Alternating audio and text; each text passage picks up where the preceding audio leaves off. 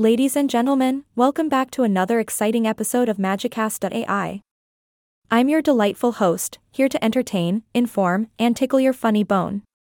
So, let's dive right into today's news stories, shall we? First up, we have a rather bizarre headline Arrested for saying a vulgar word. Believe it or not, this actually happened.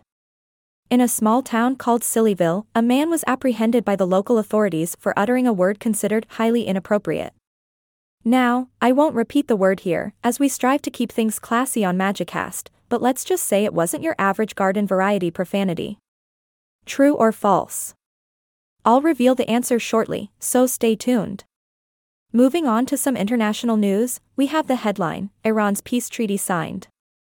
It seems that tensions in the region have finally found some common ground, as Iran, along with several neighboring countries, has put pen to paper and signed a long awaited peace treaty. Is this news fact or fiction? Stick around, my friends, and you'll soon find out. Lastly, we have a headline that sounds like something straight out of a science fiction novel a popular island no longer exists. It's hard to fathom, but an entire island seems to have vanished off the face of the earth. This once iconic tourist destination has inexplicably disappeared without a trace. Is this news story grounded in reality, or is it simply a figment of someone's imagination? Fear not, dear listeners, as I will reveal the truth in due time. Now, it's time to uncover the truth behind these news stories. Are you ready? Let's do this. For the first strange headline, arrested for saying a vulgar word, the verdict is true. Yes, it may sound ridiculous, but in Sillyville, it is indeed illegal to utter certain taboo words in public.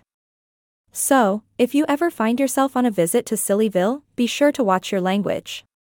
Moving on to the International Peace Treaty, Iran's peace treaty signed. Drumroll, please. False. Unfortunately, this headline was just wishful thinking. While peace is something we all yearn for, it seems that tensions in the region still persist. Better luck next time, global peacemakers. And for the disappearing island, a popular island no longer exists, the answer is false.